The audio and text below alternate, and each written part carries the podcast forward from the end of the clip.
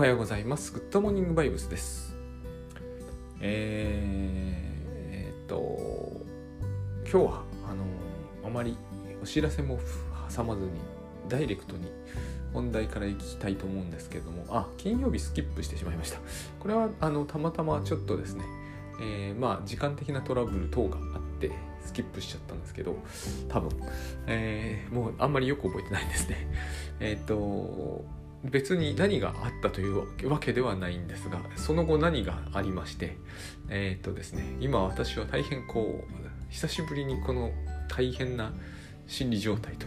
大変というかこう非常に僕にとってはおなじみのそうかだからあれなんですね、えー、結局人が考える、えー、トラブルとか辛さというのは確かにイリュージョンなんでしょうね。今私の目にもなかなかこう空もどんよりしているし気分もこれに極めてよくマッチしてるんだけれどもでも、えー、考えてみるとこの気持ちは大変おなじみのもので子供の時からこうだなと思うんですよ。つまり、えー、多分ですよ。皆様もそうじゃないかと思います、えー、どうもこう世の中はトラブルが多いって思ってる時のそのトラブル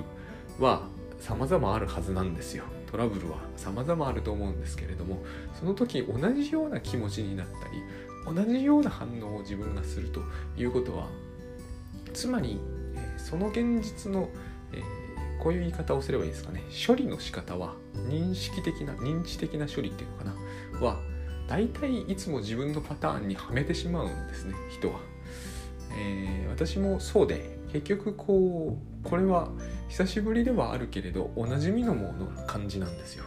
で多分、えー、同じ事態に陥ったからといって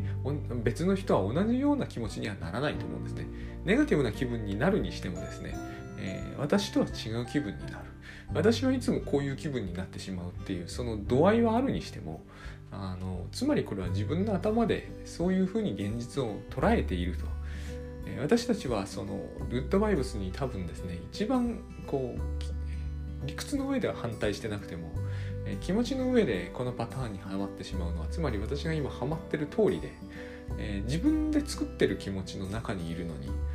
この原因は外にあるようにまあ確かに外に全くないというのも、えー、おかしいとは思うんだけどでもこの気持ちを作り出してるのは断続的に作り出してるのは私であってえー、強いられては決していないんですよ。どう取り除くかという問題は残るんだけれども、えー、外に要因はないんですよね結局。えー、と言っても変わらないというところに一つの問題がありますね。でえっとうんとですねまず今回の件で、えっと、今私が今回の件についての一つの報告をしたいと思ってるんですね。取りまとめるということもできるんだけど、まずは報告から入ってるんですが、えつまりですね、えー、これは名前を付けるなら東映同一化というやつなんですね。えー、あのそうですね、今頭の機能もこう鈍ってる感じがするんで、東映同一化でいいんだっけって思うんだけど、東映同一化なんですね。で、原因が私にないんですよ。だからわかるんですね、はっきりと。えっ、と、奥さんが抑うつ的な状態になると。その要因は100%あの後のうちこの100%を話題にできるといいんだけど、えー、基本まあ少なくとも世の中的には100%私に、えー、原因はないんですよ。で抑うつ的になるということは、えー、ことが起こると。何が最終的に起こるかというと私が抑うつ的になるんです。これはさっき言った通り私の精神的な弱点があり抑うつ的に私はなりやすいんです。多分ここで怒りを爆発させるっていうタイプの人もいると思いますがここにイリュージョンがあるんですね。その人は同じことを繰り返すんですよ。私は抑うつ的になる。え、人によっては怒りを爆発させる。多分でも怒りを爆発させる人は怒りを爆発させる選択肢しか持たないんですよ。こういう時に普段は怒りを爆発させるんだけど今回は抑うつ的になりまして次回はヒステリックになりますみたいな。そうはならないんですよあんまり。私がそうはなりません、えー、繰り返し抑うつ的になってしまう。ここに、えーと、私の特徴があるんですね。つまり私の作るイリュージョンの特質があるわけです。で、えーと、と東映同一化というのはつまりまあ映ると言って今回は飛ばしましょう。映るんですよ。えー、奥さんが抑うつ的に。すると私も抑うつ的になるという形をとりここを足がかりにしてですねえーと、そうかこれこういう気持ちになってるからこういう行動をとるんだなとこれを理解するために、えー、精神分析のこの投影同一化っていう、えー、概念は役に立つと思うんですね。そうかこの気持ちならしょうがないなとかって思えるようになったらだいぶ違うんですよ。えっ、ー、となんで俺が抑うつ的になんなきゃいけないんだって普通に思うわけですよ。自分に原因がないからね。えー、そうすると喧嘩になるじゃないですか。そうすると相手はますます抑うつ的になるんですよ。そうすると私も結果としてますます抑うつ的になるんですね。えーと、このパターンから、えーと、少なくとも一歩よあの外に出るために、えー、抑うつ的になってる理由はこれは東映ドイツ化が起こってるんだとこの解釈は私は100%間違いないと思います、えー、私は分析家じゃないしカウンセラーでもないけれどこはもう間違いないなって思うんですよ。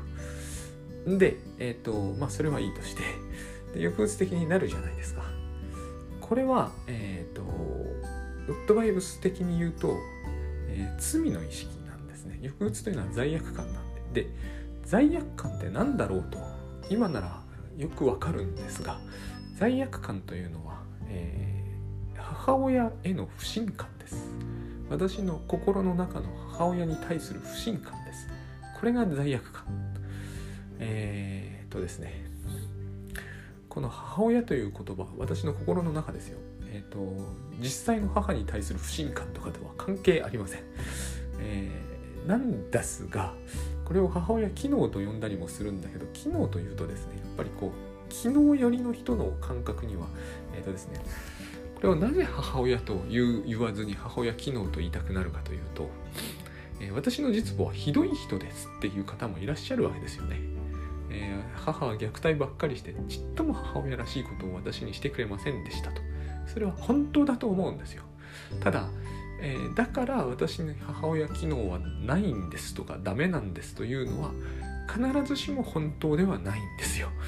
ここに難しさがあるんですその母親機能が弱いとか起動のさせ方が、えー、よくわからないということはあると思うんだけど、えー、機能を全くしないとかいうことにはならないんですよ。だけれどもその人にしてみると母親はひどい人だという意識が強いので母親という言葉をここに使ってほしくすらないんですよね肯定的な意味では。でもこれを最初にやってくれたのはたとえどんなにひどくても多分お母さんなのでというかここにお母さん的なものっていう認識が入ってこないとただの機能になってしまうんですね母親を機能と呼べばだいぶ情緒的には楽になれるかもしれないんだけど、えっと、このことが前回のセミナーですごく僕が痛感させられたことでして、えー、これは呼吸機能とか、えー、認識機能とかとは違うんですよ。えー、単に何、えー、て言うんですかねその機械的な機能ファンクションとはちょっと違うんですよね。ファンクションとして説明できるんだけれども、えー、ファンクションとしてでは説明しきれない部分があってしかもそっちの方がでかいときてるんですね。えー、呼吸機能とか、えー、計算する能力とか思考思考の能力とかそういうのとは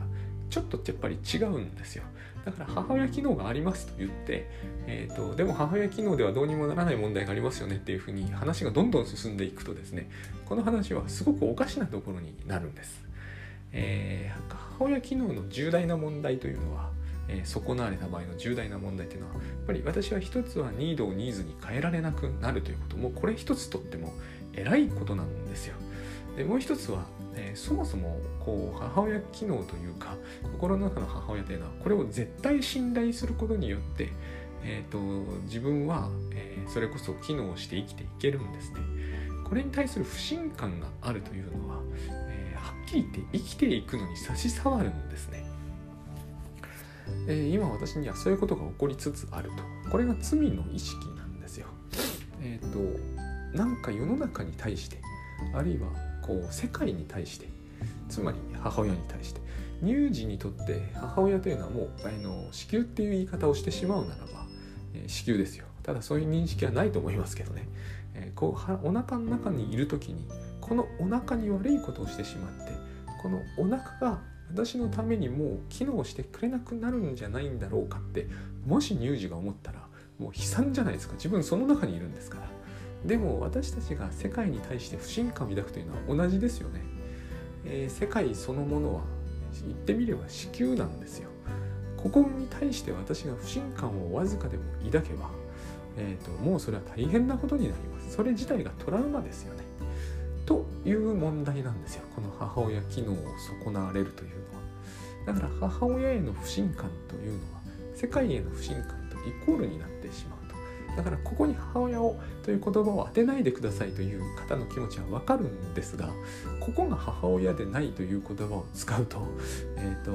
何になっちゃうんだろうと。世界と言っとけばいいのかという感じなんだけど世界と言ってしまうとですね、えーと、情緒的な含みがやっぱ足りないと思うんですよね。あまりにも。生々しさがないと言いますか。えっ、ー、とやっぱりこう世界に対する信頼感というのは情緒含みなんですよ。世界に甘えていられると。私たちは、えー、今日は余計なことは言いたくないんですけど世界に甘えているんですよ。地球にでもいいですけどね、えー、母親に甘える子供のようにですね、えーと、ほぼそこに対しては100%依存している。月とかに行けばすぐ分かることなんですけどね。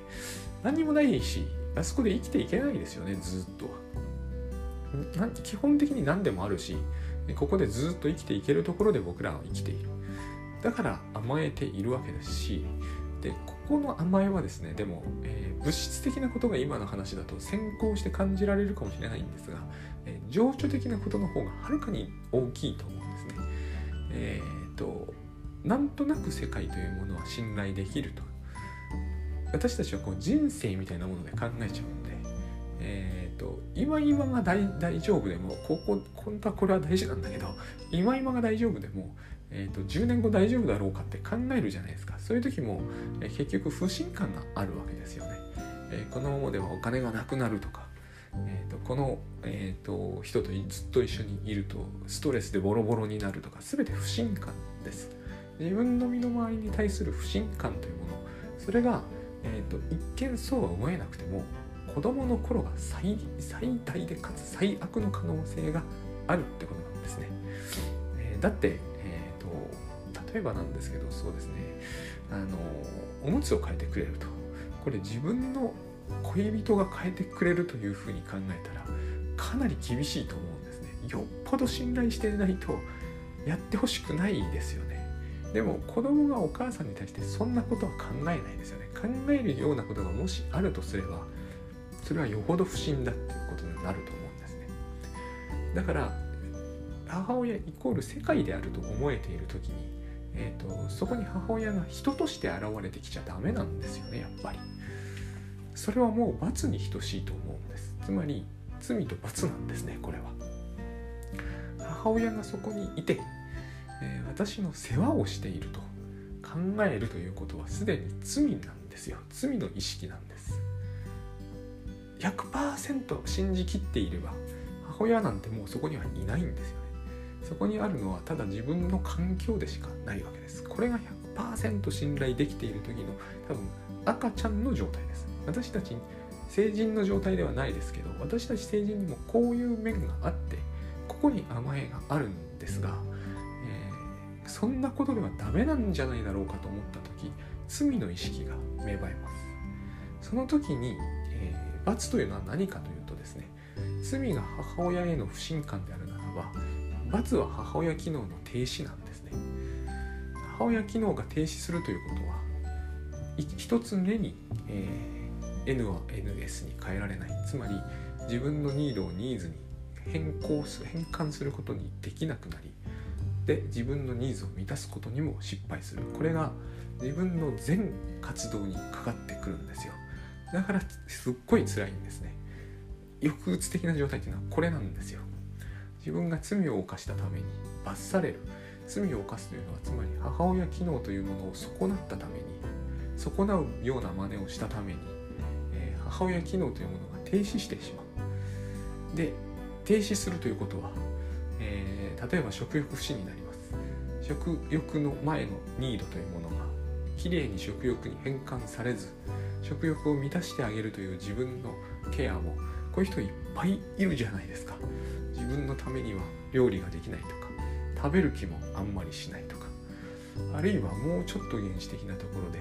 えー、眠りにもつけなくなる。これもいっぱいいるじゃないですか。母親機能が停止するということは、えー、眠いというニードをいや違うな。疲れているというニードを眠いというニーズに切り替えて寝るという行為に変換してケアしてあげることに、困難を覚え始めるんですよ。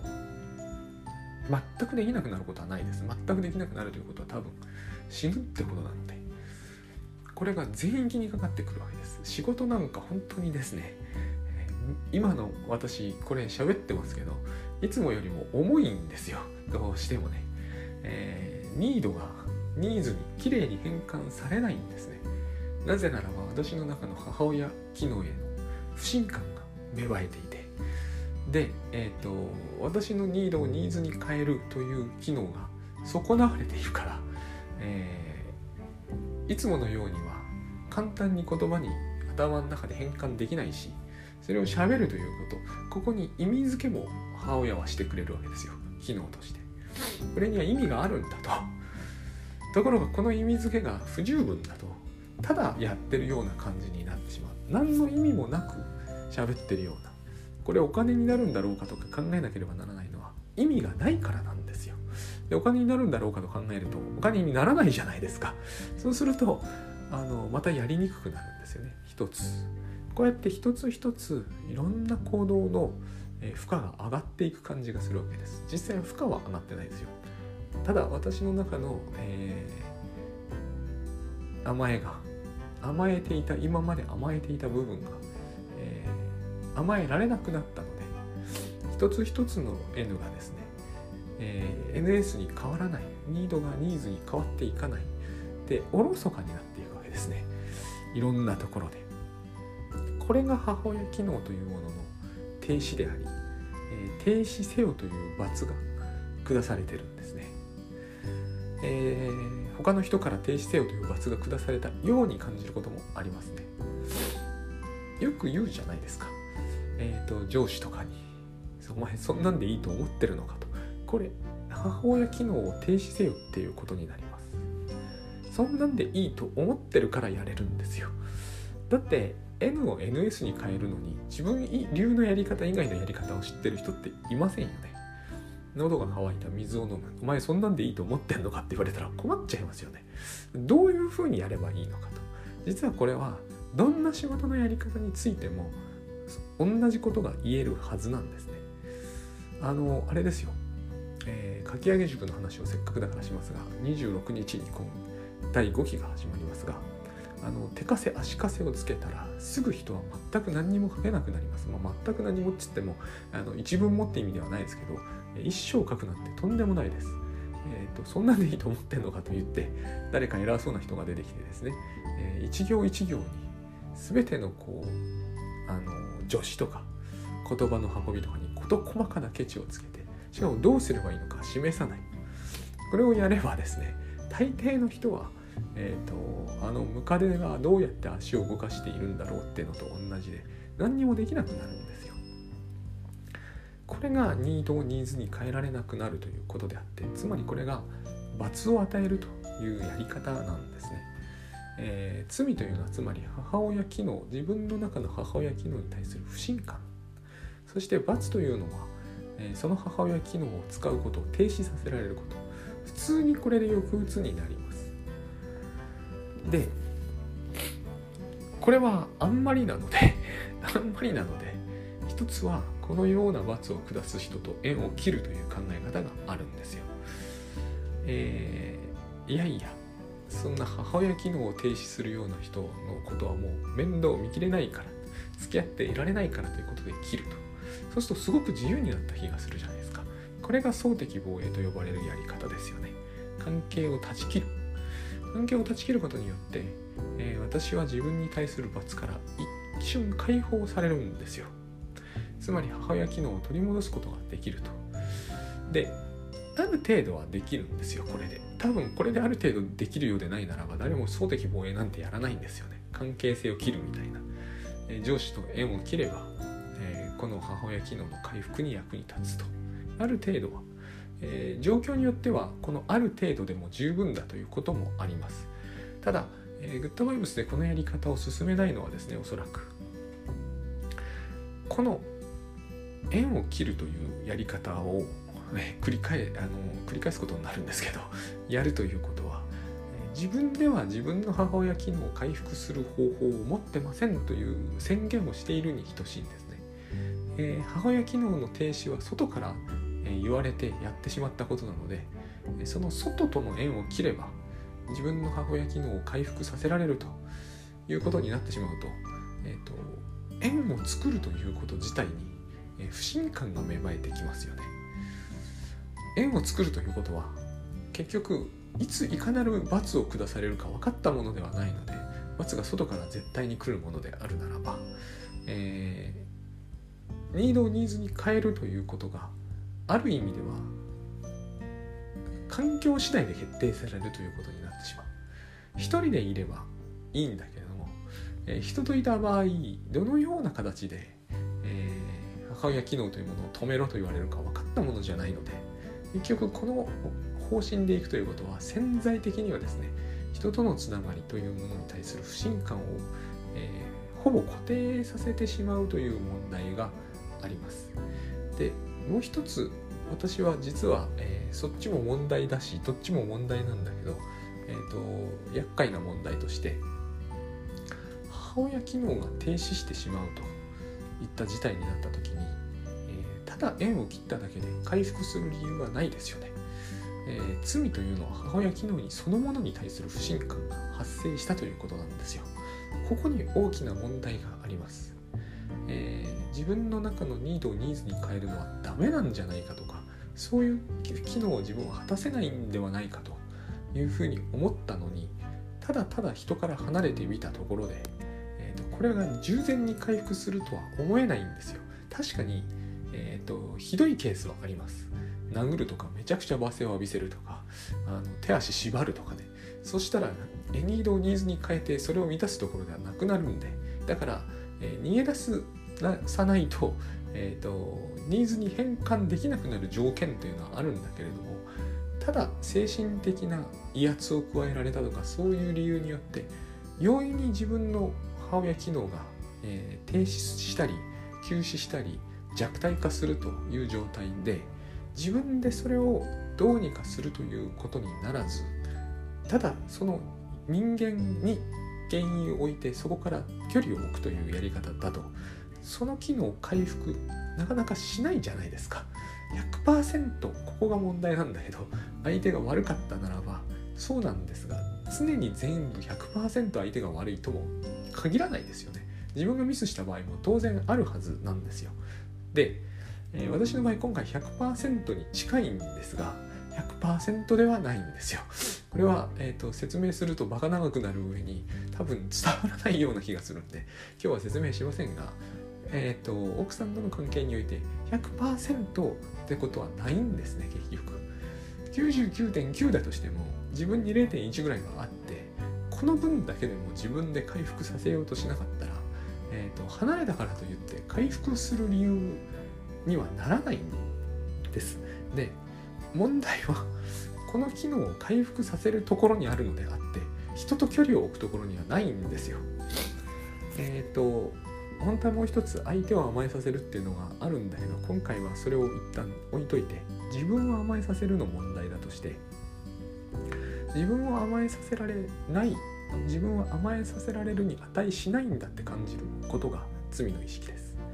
でだから自分を甘えさせるのはやめてしまおう。これが罰です。これは自分でやってることなのでここを取り除かないと,、えーと、回復はしないんですよね結局。でこれをどうやって取り除こうといった時に例のあれが出てくるんですよ。価値マックスが。これしか考えられないと思うんですね。えーと、自分は甘えさせるに値する。なぜなら価値マックスだからですよ。ここで多分どんな人でもですね自分は甘えるに値しないんじゃないだろうか。その分価値が値ですから損なわれているわけです。えっ、ー、と母親機能の、えー、つまり罪の意識と母親機能の、えー、低迷を招く招いてる時にはセットで必ずえー、自分の価値に対する何らかの、えー、他の人が下しているという評価についてのイリュージョンがあります。多分私はイメージ能力低いけど多分お前の価値は低いって言っている人がそこら辺にいます。脳内のね。多分そういうことが起こっていると思います、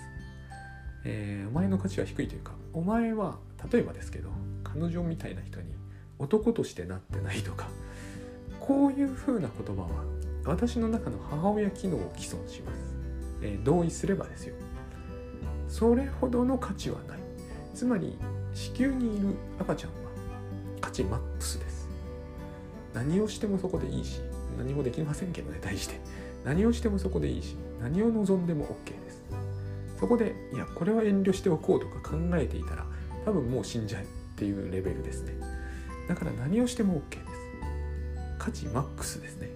つまり何にもしないでこっちの方が正しいな。何にもしないで栄養をもらい、えー、好きなように生きていける。価値マックスですよ。あなたは将来藤井聡太のようにはなれないからここで栄養を十分とっちゃダメとかはありえない。これと全く同じ条件でないと母親機能というのは従前には機能してくれないんですねだから、えーと、男としてなってないとかえっ、ー、と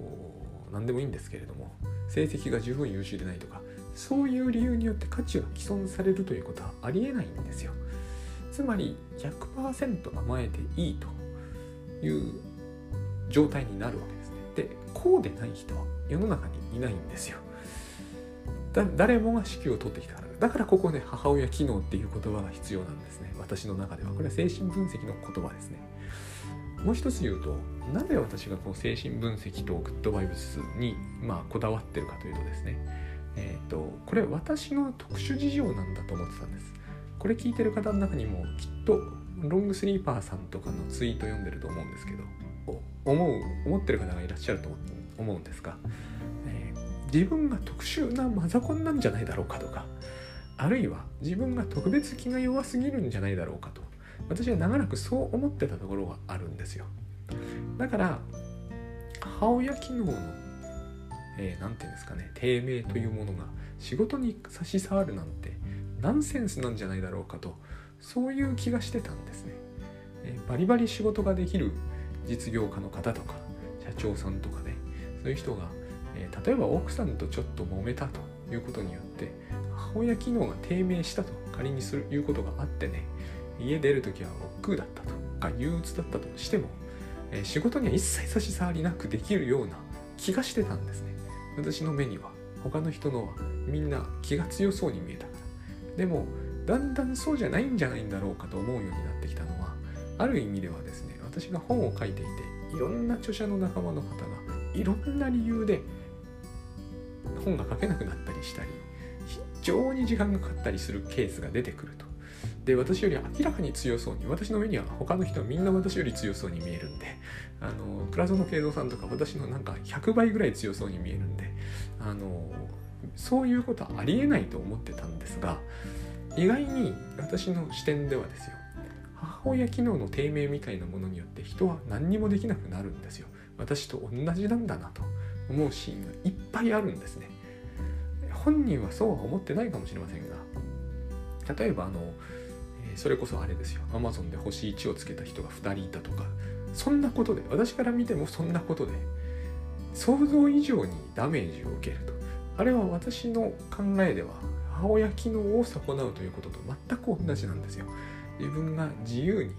えーと、心の赴くままに書いたことに対して強烈な攻撃が加わると。まあ、不意打ち、冷や水を浴びせられるとかいう感じと似てるんですよね。その時に何が起こるか。世界不信が起こる。それに対して自分に対する罰が発生する。ああいうふうに書いちゃいけない。こういう人たちが見ていることをちゃんと気をつけておこうというブレーキがかかる。これが罰ですよね。つまり、えー、ニードをニーズに変えるにあたって細心の注意を払いなさいあなたのニードを甘えによって満たすということが世の中ではいつも許されたり歓迎されてるわけではありませんよというメッセージを自分の頭の中で発する。こうすると筆が止まるんですよね。別に不思議なことではないんですよ気が強いとか弱いのもあんまり関係ないんですね。っていうことを自分がだんだんだんだん20年ぐらいかけていろんな人を見ていて感づいてきて変わらないんだと思うようにな対応や反応は違いますよ。さっきも言ったように総的防衛に訴える人もいればひたすら他人を攻撃するという人もいるし私のようにすぐ抑うつ的になる人もいるんだけど同じことが起きてるんですよ。全然違わないんだなということがまずウッドバイブスで言われていてよくよく考えてみると精神分析でも全く同じことが繰り返しいろんなところで言われていて天津さえというかな母親機能という言葉が使われている。母親とかね。あるいは内的な母親とか完全にこれは私が、えー、ずっと意識していたあれと同じことなんだと。いうことに気づいてみると,、えーと、つまりこれは私だけの特殊事情じゃないんだなということが、えーと、グッドバイブスで言われていることが多くの人に少なからぬ人にでいいでしょうね。当てはまるならば。で精神分析などというのはもう、えー、大昔からそれこそあれを使ってカウンセリングしてきた受けてきたって人も何万何万人では聞かないよね。ってぐらいいるわけですから、えー、つまりこういうことなんだなということに、えーと、思い至ってみるとですね別に私の特殊事情じゃないわけですよね。でそういうふうに考えてみると、えー、大事なのはですね結局えっ、ー、となんかこう書くためのライフハックをこれをですね今の私の心理状態でライフハックとか仕事術とか、えーと、心の強さとかで乗り切ろうっていうのはナンセンスだと思う。全然無理。よく今までやってきたっていうか2013,4年の頃までねよくこんなこんな状態に近かったですからね私は。常時この状態にはまっていてよくこれでやってこれたなと思うんですよ。で毎回毎回同じなんですけれどもよくこれで書き続けてこられたなと。 TextExpander でえっ、ー、とハイフン CH って打つと Changes に直るとか。あんなことではやれないんですよ。私は。こういう状態になってしまったら。まずこの状態を何とかしちゃわないと。価値マックスで、えー、世界に対する不信感を払拭して。ニードは当然ニーズに私のニードはねえ、何の疑いも差し挟まずにニーズに変えてそうですよね。水飲む時に何か疑い差し挟まないじゃないですか。疑い差し挟んじゃった人があんな王ですよ。コップから水飲めなくなってしまったんですよ。そういうことが起こるんですよね。だから、えー、これをやめさえすればですね仮にハイフンスラッシュ CH でやらなくったって、えー、チェンジズって書けますよね。これが逆だと思うんですよ。この状態のままえー、でもせめてライフハックはやろうそうすれば効率よくやれると言った時の効率というのは